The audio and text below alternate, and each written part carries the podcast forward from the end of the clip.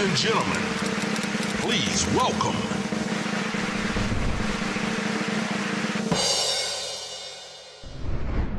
Καλησπέρα, Μαρία. Καλησπέρα, τι κάνετε. Σε περιμέναμε καιρό. Είχαμε στρώσει τα κόκκινα χαλιά. Ναι. Τελικά πέρασε ο καιρός και τα μαζέψαμε. Και βγάλατε τα ροζ. Εντάξει, καλό είναι, δεν είναι άσχημο κι αυτό. Τι κάνετε, εμείς είμαστε καλά. Εσύ πώς είσαι. Τώρα που το παίζουμε σοβαρή εδώ πέρα, ενώ εκτός αέρα έχει γίνει χαμός. Μπορούμε να το συνεχίσουμε, άμα θες. Όχι, δεν έχω πρόβλημα. Εσείς τι κάνετε. Εσείς σπίτι μας, τα νέα σας. Έλα, θα μας πάρεις σε συνέντευξη. Και με αυτό δεν έχω πρόβλημα. Άντε. Σε τι φάση είσαι. Γενικότερα. Είσαι πολύ καλή. Με την όμικρον, εδώ παλεύουμε να μην κολλήσουμε εκεί πέρα για τα θέατρα και για αυτά. Ναι, μέχρι τώρα το έχουμε πάει καλά, βέβαια. Το έχουμε πάει καλά. Να μας χτίσω. Και εμείς οι τρεις εννοείται. Εμείς οι τρεις, γιατί παραπάνω δεν δεν μπορείς να πεις. Κοιτάξτε, φαντάζομαι ότι έχει να κάνει και με το αν έχεις επαφές. Γιατί τώρα εμείς οι τρεις είμαστε και λίγο. Μα τα λέμε τα πράγματα. Μονόχρωτοι. Και λίγο. Εσύ δεν είσαι μονόχρωτη. Πας στο ραδιόφωνο, πας κάνεις πρόβας, παίρνεις παραστάσεις. Μόνο τις δουλειές μου. Δεν βλέπεις κόσμο στη δουλειά. Εκεί θέλω να πω όμως ότι δεν είναι ότι θα βγω το βράδυ ή θα δω κόσμο. Πες μου, σε παρακαλώ, τώρα μέσα σε αυτή την καραντίνα, πόσο βοήθησε το γεγονός ότι απέκτησες σκύλο. Κοίτα να δεις, γενικά. Τι σου έχει αλλάξει τη ζωή σου. Τι σκύλο. Υιοθέτησε ένα σκυλάκι. Ένα ντόμπερμαν. Όχι. Ένα σκυλάκι από καταφύγιο υιοθέτησε. Ναι. Το έκανε με τον σωστό τρόπο. Το οποίο ευθύνεται η Νάντια για αυτό το σκύλο. Γιατί εγώ είχα βρει την Αντωνία από τη Λαμία. Η Αντωνία είναι σκύλο επίσης. Φυσικά. Ήταν μια πολύ ξεμαλιασμένη και φαινόταν και πάρα πολύ δυστυχισμένη. Γιατί ήταν 5 χρονών, ενήλικη και ήταν σε ένα καταφύγιο. Και λέω: θέλω την Αντωνία. Αλλά ήταν στην πρώτη καραντίνα και η Αντωνία έφυγε πήγε Θεσσαλονίκη. Ναι, πήγε Θεσσαλονίκη τελικά. Λευκό πύργο, θαλασσίτσα και όλα καλά. Μια χαρά.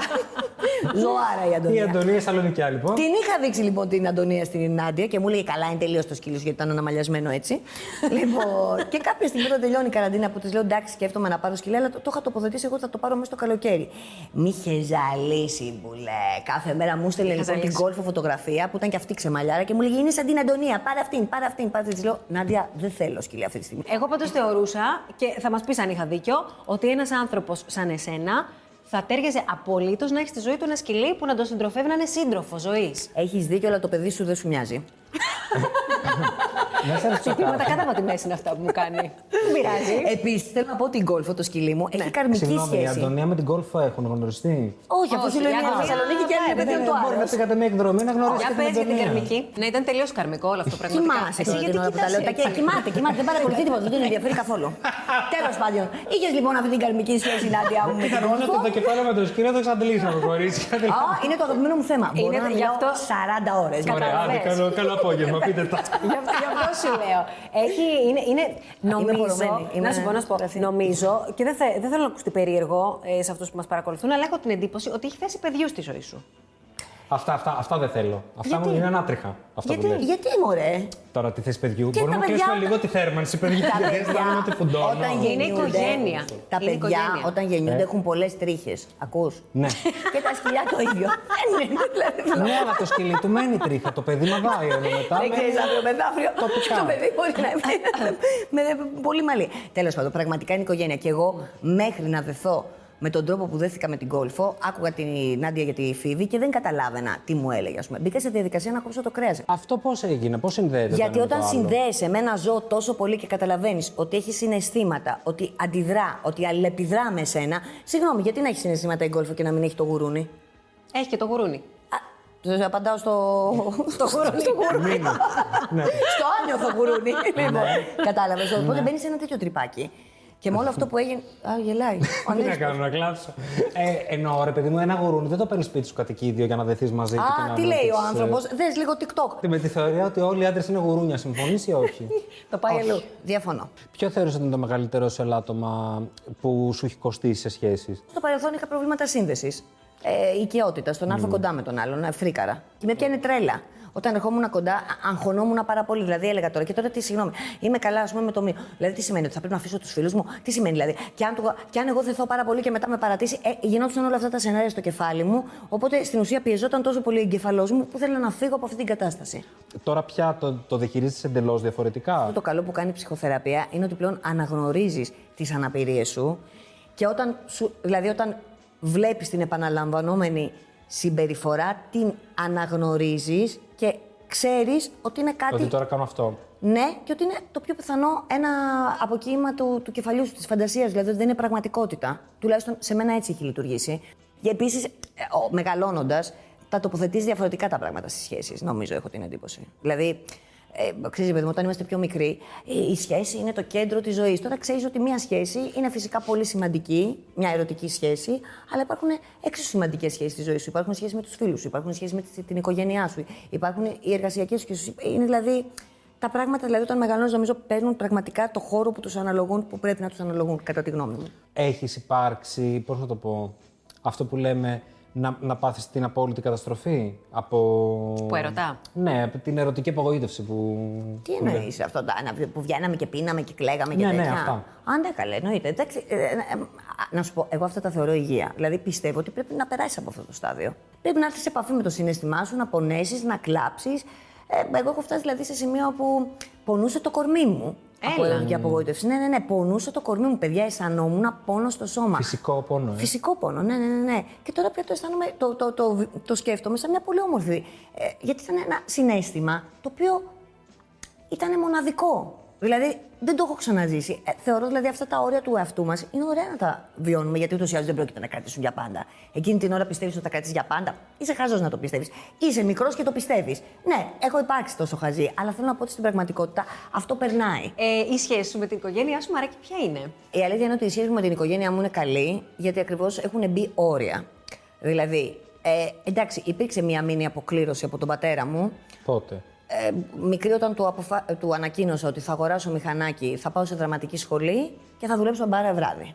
Εκεί λοιπόν ο πατέρας μου έπαθε ένα κοκομπλόκο. Εντάξει, λογικό, το καταλαβαίνω. Λογικό, μωρέ, ξέρεις τι γίνεται τώρα. Λογικό, τότε μην είχε στεναχωρήσει, μάλλον γιατί ήμουν και μικρή. Αλλά τώρα πια λέω τόσο. Δηλαδή, μιλάμε για έναν άνθρωπο Υπηρώτη που δούλευε από 9-10 χρονών ο άνθρωπος, με πολύ δύσκολες οικογενειακές σχέσεις και σκληροί άνθρωποι οι γονείς εκείνης της εποχής, της γενιάς δηλαδή του πατέρα μου. Τόσο ήξερε, τόσο μπορούσε και πάλι καλά δηλαδή. Τέλος πάντων, τώρα είμαστε λοιπόν σε μια φάση που έχει μπει ένα όριο και έχουν καταλάβει ότι αυτή είναι η ζωή μου και είναι μια επιλογή μου. Είχα τη μάνα μου κάποια χρόνια, πότε θα κάνεις παιδάκι, πότε θα κάνεις, θα μας κάνεις κανένα παιδάκι. Το πέρασες αυτό, Το ξεπέρασε και επίσης. Εκεί πώς έβαλες το όριο, Μαρία? Ο χρόνος το έβαλε, λέει, μόνο. Όχι μόνο αυτό. Της είπα ότι κοίτα να δεις, εγώ δεν έχω κάτι τέτοιο στο πλάνο. Εσύ θες να κάνω παιδιά. Ναι. Εσύ όμως έκανες παιδιά. Αυτή είναι η δική μου ζωή. Τώρα δεν μπορώ να κάνω εγώ παιδιά για να το κρατάς εσύ το παιδί. Φαντάζομαι ότι 1, 2, 3 κάποια στιγμή δεν το καταλαβαίνει κι άλλο. Ναι. Από μόνος του. Ναι, το καταλαβαίνει πια. Φαντάζομαι πως ναι. Ξέρεις, η μαμά μου είναι κλασική η τύπησα τώρα που με τη δουλειά, ας πούμε, είναι σχεδόν. Χαίρεται πολύ, αλλά. Βασικά είναι στεναχωρημένη. Όταν έχω δουλειά, είναι στεναχωρημένη γιατί είμαι κουρασμένη πάρα πολύ. Όταν δεν έχω δουλειά. Είναι κουρασμένη, δεν έχει. Στην πραγματικότητα θα ήθελε να είμαι νηπιαγωγός η μαμά μου. Αυτό θα ήθελε. Αλλά τώρα τι να κάνουμε, αυτά έχει ζωή. Να σε ρωτήσω κάτι. Οι γονείς όταν άρχισαν να πετυχαίνεις τη δουλειά που έχεις αποφασίσει να κάνεις. Τηλεόραση εννοείς. Ναι, για τους γονείς αυτό είναι η επιτυχία. Δεν είναι μόνο δυστυχώς για τους γονείς. Είναι γιατί η τηλεόραση σου δίνει μια αναγνωρισιμότητα που μετά το εξαργυρώνουν και αυτοί. Δηλαδή, πάει ο πατέρας μου τώρα στην εφορία στην Άρτα και του λένε «Α, είσαστε ο μπαμπάς της Κωνσταντάκη και χαίρεται ο πατέρας μου». Που όμως δεν πάνε. Και θα τον πάρουν δύο θείες σου και θα του πούνε «Είδαμε το παιδί στην τηλεόραση». Ναι, ακριβώς. Θα τον πάρει ο ξάδερφος και είδαμε τη Μαρία μου, τη Μέρη. Στην πραγματικότητα, ο πατέρας μου είναι ένας άνθρωπος που δεν τον έχω πιέσει ποτέ να έρθει στο θέατρο να με δει. Είχε δει τις 2-3 πρώτες παραστάσεις. Η καλύτερη παράσταση που είχε δει ο πατέρας μου, δικιά μου, που ακόμα το λέει, ήταν στο 3ο έτος της δραματικής σχολής που κάναμε Κομέντε εντελάρτε στο πάρκο και μπορούσε να πηγαίνω έρχεται γιατί βαριότανε. Και να καπνίζει, γιατί τότε κάπνιζε κιόλας. Οπότε θέλω να σου πω: είναι ένας άνθρωπος που δεν τον απασχολεί καθόλου το θέατρο. Η μαμά έρχεται σε ώρες και έχει λυσάξει να έρθει και σε αυτήν, στη Σεροτονίνη, του Μισέλ Ουελμπέκ, που είναι βαριά κουλτούρα, και της λέω: Μαμά, δεν θα καταλάβεις τίποτα. Εντάξει, παιδί μου, είναι βαρύ, ένα αιχμηρό, γιατί αυτός είναι ένας συγγραφέας πολύ αιχμηρός ούτως ή άλλως και αιρετικός στη Γαλλία. Ένας σύγχρονος συγγραφέας, το 1958 είναι γεννημένος, αλλά είναι ένας που γενικά τον κριτικάρουν και πολύ άσχημα. Έχει επενεθεί και πολύ, αλλά έχει πάρει άσχημες κριτικές. Θεωρείται ρατσιστής, θεωρείται ισλαμοφοβικός, θεωρείται μισογύνης, φαλοκράτης. Δηλαδή είναι ένας περίεργος άνθρωπος. Αυτό που κάνει λοιπόν στο έργο μας είναι ότι στην ουσία αποτυπώνει την κοινωνία μας όπως είναι σήμερα, που άμα το σκεφτείς. Διαβάζεις τα πρωτοσέλιδα, διαβάσεις. Είναι μια πολύ σκληρή κοινωνία. Τέλος πάντων, είναι ένα βαρύ έργο. Της λέω: Μαμά, δεν θα έρθεις να το δεις, γιατί δεν θα καταλάβεις. Τι λες? Γιατί δεν θα καταλάβω, τι είμαι, καμιά χαζή? Τώρα έχω βάλει μπροστά την όμικρον και της λέω τώρα κάτσε να τελειώνουμε με την όμικρον και μετά θα έρθεις. Θα έχει τελειώσει παράσταση. Εννοούσες ότι θα την βαρύνει μάλλον, παρόλο που λέγεται Σεροτονίνη το έργο. Αυτό λειτουργεί λυτρωτικά για το θεατή, ενώ για αυτό που το παρακολουθεί. Κοίτα να δεις, έχουμε διάφορες αντιδράσεις. Που ήρθα με μια κυρία της παράστασης και μου είπε: είχα δει και την προηγούμενη παράσταση στο Love Not εκεί πέρα που ήταν στο θέατρο του Νέου Κόσμου. Δεν κατάλαβα τίποτα σε αυτήν. Της λέω: εντάξει, δεν ήταν να καταλάβεις. Σε αυτήν ναι, να καταλάβεις και κάτι. Είναι η αίσθηση. Μα δεν κατάλαβα τίποτα. Δεν κατάλαβα. Δηλαδή, ξέρεις, έχει να κάνει λιγάκι και σε τι φάση. Δηλαδή, μου λέει νίσταζα. Ξέρεις, και το θέατρο, όπως ξέρουμε φυσικά, και οι τρεις μας, είναι μια κατάσταση πολύ περίεργη. Δηλαδή, πρέπει να είσαι και λίγο ανοιχτός. Είναι πάντως κάπως βαρύ. Παρόλο που έχει πολύ χιούμορ. Εσύ είσαι πολύ τηλεοπτικό πρόσωπο. Θέλω να πω ότι είσαι χαρά, ρε παιδί μου. Σε βλέπω όλη στην τηλεόραση και χαίρεται. Τηλεόραση, πέρα από τα σύριαλ που έχεις κάνει πολλά, θα σκεφτόσουν να κάνεις κάτι πιο συγκεκριμένο σε παρουσίαση? Κοίτα να δεις, άμα μου γίνει μια καλή πρόταση που να μπορώ να αισθάνομαι ότι και μπορώ να το υποστηρίξω και να είμαι κι εγώ καλή. Τι δεν θα μπορούσες να υποστηρίξεις, ας το πάμε ανάποδα. Δεν θα μπορούσα να υποστηρίξω τις εκπομπές αυτές που πρέπει. Μαγκαζίνο με κριτική και κοινωνική. Και πάνε. Που πρέπει να σχολιάζουμε, ναι, ξέρεις, οτιδήποτε που και οι άνθρωποι την ώρα που το σχολιάζουν ξέρουν ότι δεν είναι σημαντικό, αλλά πρέπει να καμώνονται, είναι το πιο σημαντικό πράγμα του κόσμου. Αυτό δεν θα μπορούσα. Άρα θα σου άρεσε παιχνίδι, ας πούμε, περισσότερο? Παιχνίδι θα μου άρεσε, αυτό που κάνετε εσείς είναι πολύ ωραίο. Άμα σου λέγανε λοιπόν να συμμετάσχεις σε ένα παιχνίδι από αυτά τα talent show, ενώ που είναι πιο τραγούδι, χορός, Dancing with the Stars. Αυτά δεν σ' αρέσουν καθόλου, δεν θα πήγαινε? Dancing with the Stars, πολύ ωραίο, καταπληκτικό. Ναι. Έχει περάσει και από εκεί και η Νάντια, που λέμε πολύ μεγάλη επιτυχία. Λοιπόν, έχω τα άπειρα μυοσκελετικά προβλήματα. Δεν μπορώ να κουνήσω λεκάνη, δεν μπορώ να κάνω από εδώ στραβώνει, από εδώ από εκεί. Πώς θα πάω να κάνω? Θα κάνω μια σάμπα, μια ρούμπα, δεν θα κουνιέται τίποτα. Μα πήγε ο κύριος Παλατζίδης, Μαρία μου. Έχει μυοσκελετικά ο κύριος Παλατζίδης. Δεν μπορεί να μην έχει ένα μικρό μυοσκελετικό, θα το έχει. Δεν μπορώ τώρα, σου λέω δεν το έχω. Εντάξει, ο καθένας, μισό λεπτάκι, ο καθένας, ρε παιδί μου, από την πλευρά που μπορεί. Γιατί έχω το αντρικό κούνημα. Εσύ είσαι πολύ του φιλανθρωπικού. Και έκανες και φιλανθρωπική ενέργεια. Τώρα πάρα πολύ σημαντική. Καταρχάς, μισό λεπτάκι τώρα, θα πω κάτι το οποίο φιλανθρωπικό είναι όταν κάνουμε κάτι και δεν πληρωνόμαστε. Ναι, βέβαια. Ναι. Συγκεντρώνονται χρήματα, βέβαια. Συγκεντρώνονται χρήματα, φυσικά. Αλλά θέλω να πω στην πραγματικότητα αυτό είναι. Όταν λέμε ότι κάνουμε κάτι για φιλανθρωπικό. Εγώ λοιπόν θα πω ότι είναι ένα πολύ ωραία σοου, τα οποία είναι μαζεύονται χρήματα, αλλά ο κόσμος που πάει εκεί δεν είναι ότι πάω τώρα εγώ για να στηρίξω το. Άμα είναι να στηρίξω, ας πούμε, για παράδειγμα, τη Φλόγα ή δεν ξέρω κι εγώ ποιον άλλον, δώσε εσύ ένα ποσό μου και να μην το ξέρει και κανένας. Καταλαβαίνεις τι εννοώ. Αυτό με τη Φλόγα πώς σου ήρθε? Αυτό ήταν η πρόταση του σταθμού. Μου το προτείνανε, είπα εγώ φυσικά. Παρορμητικός άνθρωπος. Ναι, καταπληκτικό. 40 χιλιόμετρα τη μέρα, Μαρία, έτσι. 42 χιλιόμετρα τη μέρα, ναι. Περπάτημα εκεί πέρα, 8 με 10 ώρες περπάτημα τη μέρα. Και ποια ήταν η πιο συγκινητική αντίδραση που είχες μέσα σε αυτά τα χιλιόμετρα?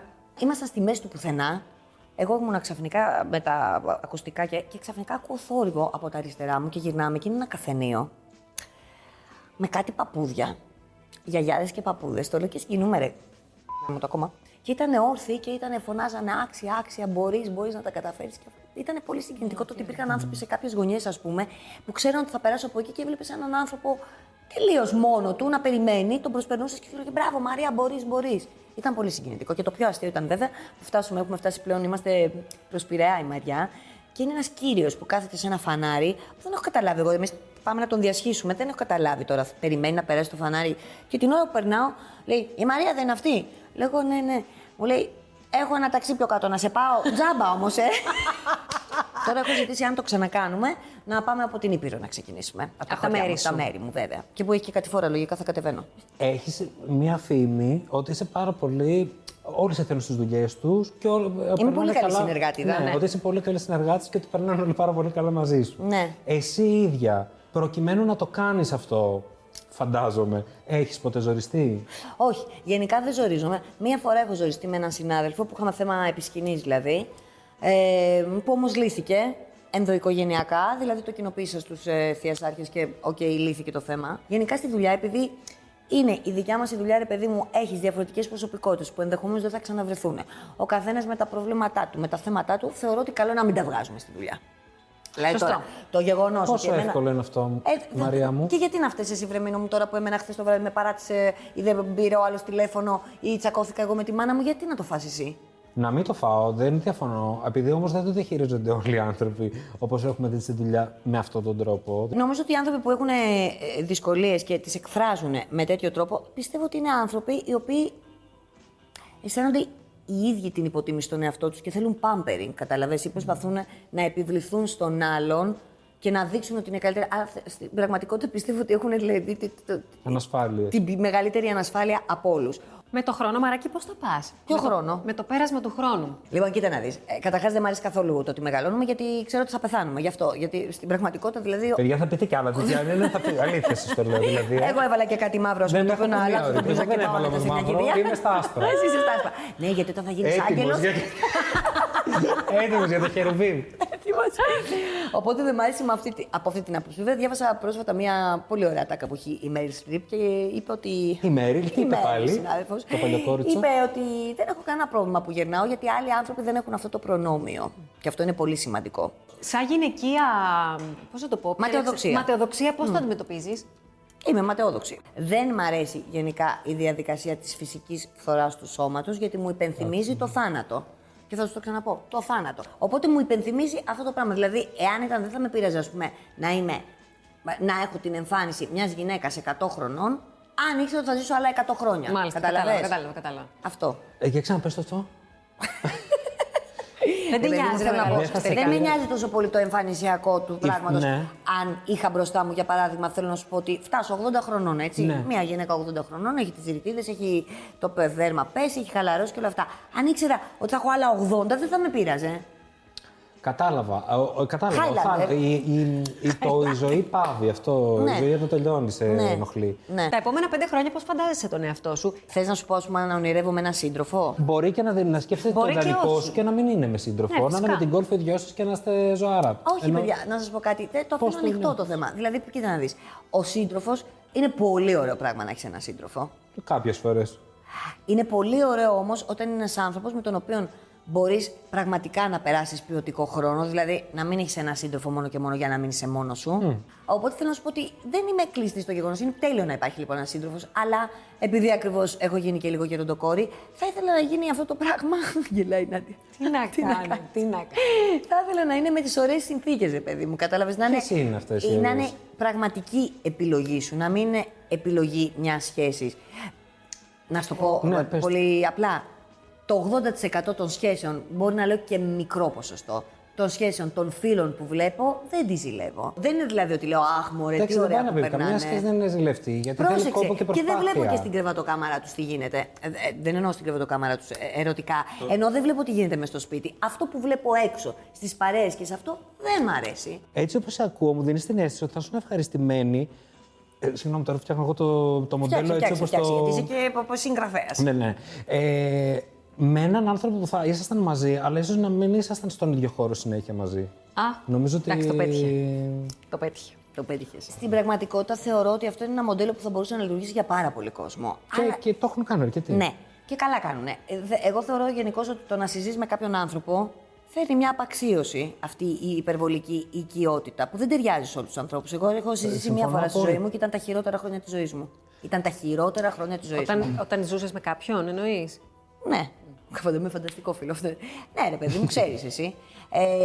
Ήταν τα χειρότερα χρόνια της ζωής μου γιατί πιέστηκα. Δεν σου τέριαζε εσένα, ναι. Δεν μου τέριαζε και δεν είχε να κάνει με τον άνθρωπο. Ήταν μια χαρά, αλλά δεν πιστεύω ότι μου ταιριάζει αυτό το μοντέλο. Δεν είναι όλοι οι άνθρωποι έτοιμοι ενώ για να είναι με κάποιον άλλον μέσα στο σπίτι τους. Είπες ότι θα μπορούσε να λειτουργήσει αυτό καλά σε πολλές σχέσεις. Πιστεύεις δηλαδή ότι αν υπήρχε αυτός σαν μοντέλο σε περισσότερες. Ναι. Περιπτώσεις. Θα ήταν καλύτερα τα πράγματα. Φυσικά, αλλά είμαστε μια πολύ συντηρητική κοινωνία. Δηλαδή, μπαίνουμε σε μια κεκτημένη ταχύτητα στις σχέσεις που μερικές φορές και η ίδια η κοινωνία. Δηλαδή, πώς είναι η μάνα μου που μου λέει ότι θα κάνεις παιδάκι και που εγώ μπορώ να με θέλω να κάνω παιδάκι. Ξέρεις, μπαίνουμε σε αυτό το πράγμα. Θεωρώ ότι πρέπει να συγκατοικήσουμε. Πρέπει κάπως δηλαδή. Ότι δεν είναι φυσιολογικό να είμαστε μαζί και να αγαπιόμαστε και να θέλουμε ο καθένας τον προσωπικό χώρο και χρόνο. Και θεωρώ ότι οι εντάσεις. Και εκεί αυτό που λέμε ότι χάνουμε τον εαυτό μας συμβαίνει αυτό. Γιατί θα είμαι εγώ τώρα με την Νάντια ζευγάρι και θα σου πω το Σαββατοκύριακο. Οπωσδήποτε θα πάμε στους γονείς μου, έτσι. Μου είχε τύχει, παιδιά, σε αυτή τη σχέση που συζούσα, κάθε Κυριακή πηγαίναμε και τρώγαμε με την οικογένεια που περιελάμβανε. Αδερφό, 3 παιδιά, τη γυναίκα του, την αδερφή της γυναίκας του, τον μπαμπά. Εντάξει, αυτόν τον άνθρωπο λοιπόν Πήγαινε μετά για παράσταση στο θέατρο και είχε φάει τη Κυριακής το μεσημεριανό με την ξένη οικογένεια. Και λέω ξένη οικογένεια γιατί τώρα πια αυτός ο άνθρωπος είναι ένας ξένος για μένα. Όπως είμαι και εγώ γι' αυτόν. Δηλαδή, κατάλαβες, τέτοια πράγματα λοιπόν λειτουργούν σε ισορρευτικά και μετά είσαι εσύ και ο γρίλος σου. Ναι. Είναι αυτό το ανέκδοτο, εσύ και ο γρίλος σου, καταλαβες. Που δεν φταίει και ο άνθρωπος. Γιατί το πρότεινε και εγώ έλεγα ναι, ενώ έπρεπε τότε να γίνω η κακιά τη σαπουνόπερα και να πω όχι. Δεν θα έρθω. Δεν θέλω. Έχεις πάρα πολύ δίκιο, Μαρία. Πάρα πολύ δίκιο έχω. Αχ, Μαράκι, χαρήκαμε τόσο πολύ που σε είδαμε. Αχ, και εγώ πάρα πολύ. Ωραία, θα τα πάμε. Ναι, εγώ είχα και την Άντια να τη δω πάρα πολύ. Πάρα πολύ. Κοίτα που βρήκαμε αφορμή τώρα την εκπομπή για να βρεθούμε. Ναι. Μετά από τόσο καιρό. Δεν θα φύγεις όμως, γιατί θα παίξουμε. Παίζουμε εμείς εδώ σε αυτήν την εκπομπή που δεν βλέπεις. Τα βαριέμαι. Μην λες τα βαριέμαι, θα παίξεις. Και θα παίξεις ένα τραγούδι. Θα δούμε. Εντάξει, αν δεν ξέρετε καν, έτσι.